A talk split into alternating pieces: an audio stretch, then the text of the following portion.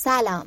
من زهرا هستم و این کتاب صوتی رو به تنهایی منتشر می کنم بابت تأخیری که بین قسمت روزهای 17 و 18 فوریه و بقیه کتاب صوتی پیش اومد ازتون عذرخواهی می‌کنم. در واقع این امتحاناتم بودن که باعث این تأخیر شدن. از این به بعد سعی می‌کنم که به طور مرتب هر دو هفته یک قسمت رو منتشر بکنم و خیلی خوشحال میشم اگه نظراتتون رو توی کامنت ها ببینم. این هم از ادامه ماجرا.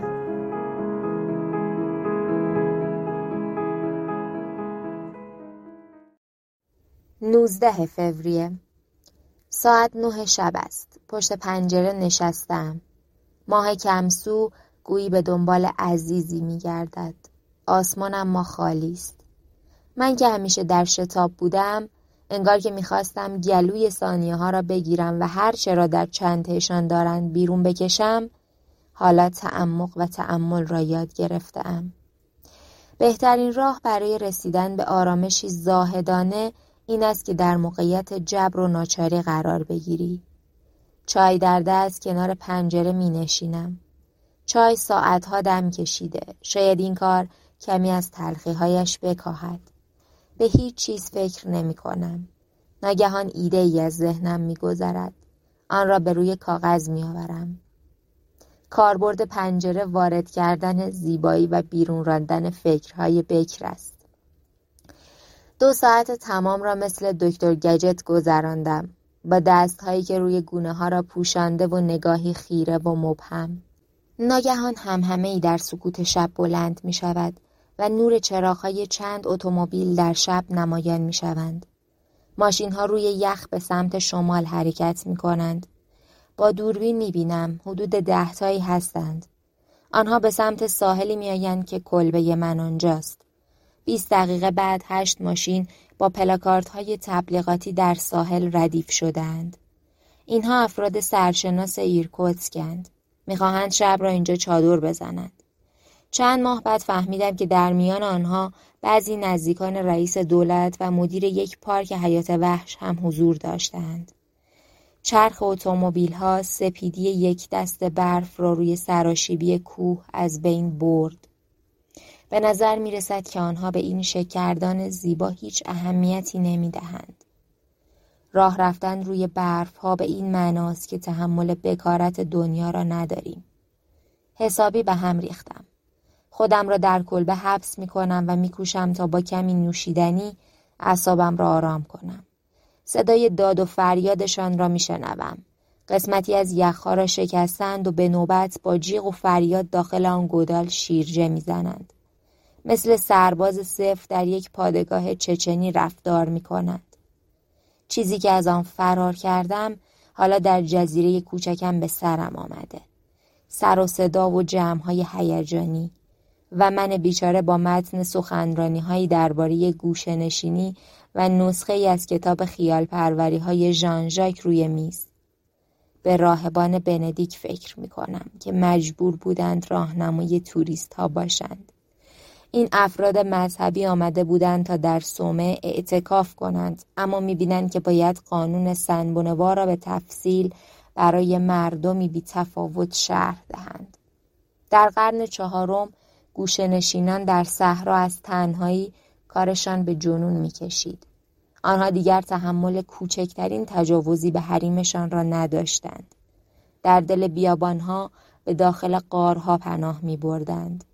تمام عشقشان نصار دنیایی می‌شد که هیچ هم نوعی در آن نبود. گاهی یکی از آنها گروه جوانهایی را که برای گردش به آن حوالی آمده بودند به گلوله میبست. عاقبتش این بود یک مقاله کوچک در روزنامه پاریسیان و بعد هم پشت میله های زندان هوای سرد کمک می کند تا کمی آرام شوم بیرون کنار دریاچه می روم.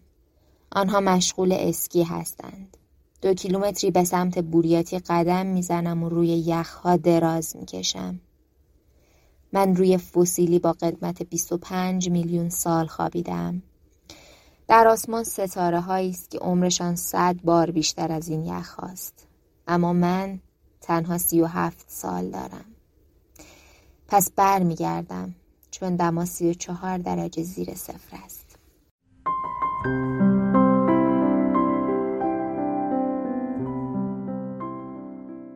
بیست فوریه آدمها که می‌روند حیوانات دوباره باز میگردند نمی‌دانم امروز صبح کدام یک مرا بیشتر خوشحال کرد.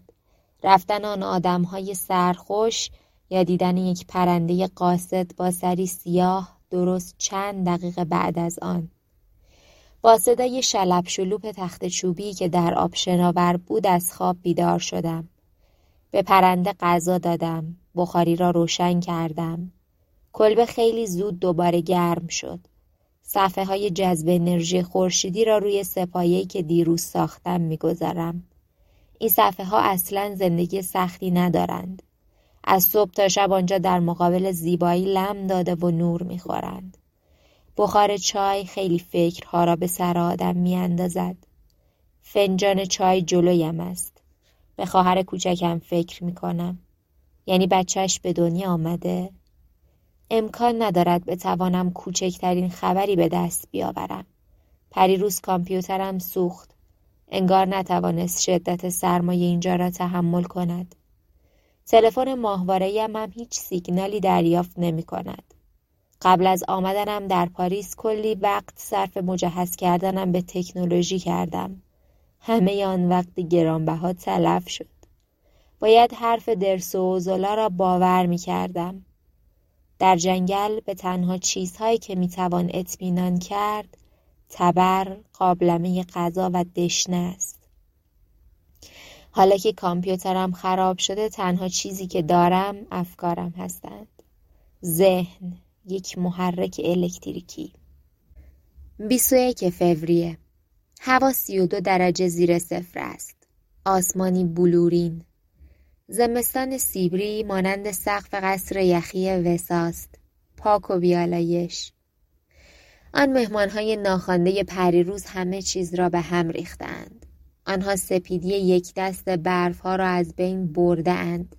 همه جا رد پایی از خود بر جای گذاشتند.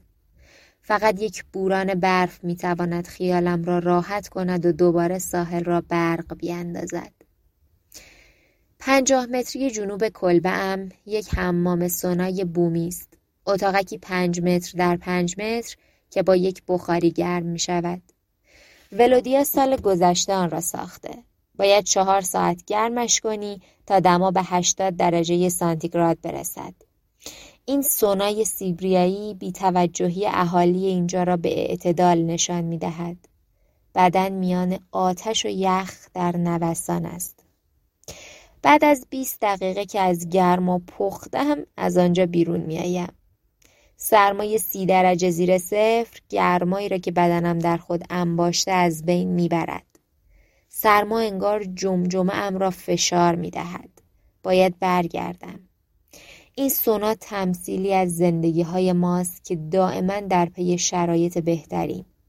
با فکر اینکه به خوشبختی دست یافته ایم دری را باز می کنیم اما خیلی زود در جهت عکس حرکت می کنیم و به سراغ چیزی می رویم که دوباره ما را آزار می دهد.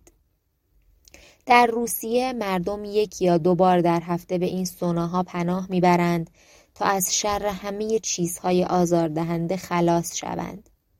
گرما بدن را مثل یک لیمو ترش میچلاند و همه چرک ها، چربی های مزر و الکل ها را بیرون می ریزد. ساعت شش عصر بوران شروع می شود. لباس مناسبی ندارم و چکمه هایی از جنس نمت پوشیدم. پس به کلبه برمیگردم.